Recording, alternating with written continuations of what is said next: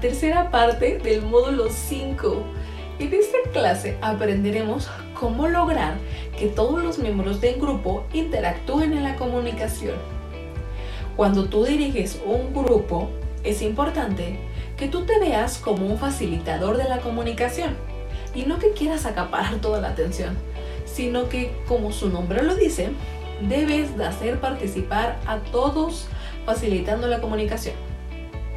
Tampoco se trata de que debes tener todas las respuestas o de que debes de hacer sentir a las personas mal, sino todo lo contrario, las debes de hacer sentir seguras para que ellos quieran hablar ante los demás. Debes de crear un ambiente de respeto, en donde puedan dar sus ideas sin miedo a represalias, sin olvidar siempre el respeto entre todos. Esto es muy importante en los equipos de trabajo y la medida en que tú brindes la seguridad psicológica a tu grupo provocarás un ambiente de apertura donde todos pueden hablar.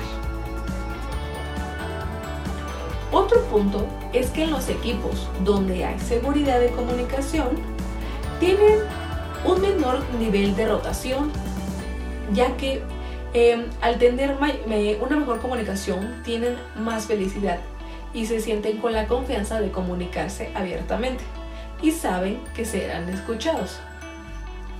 Esto es todo por la clase del módulo 5.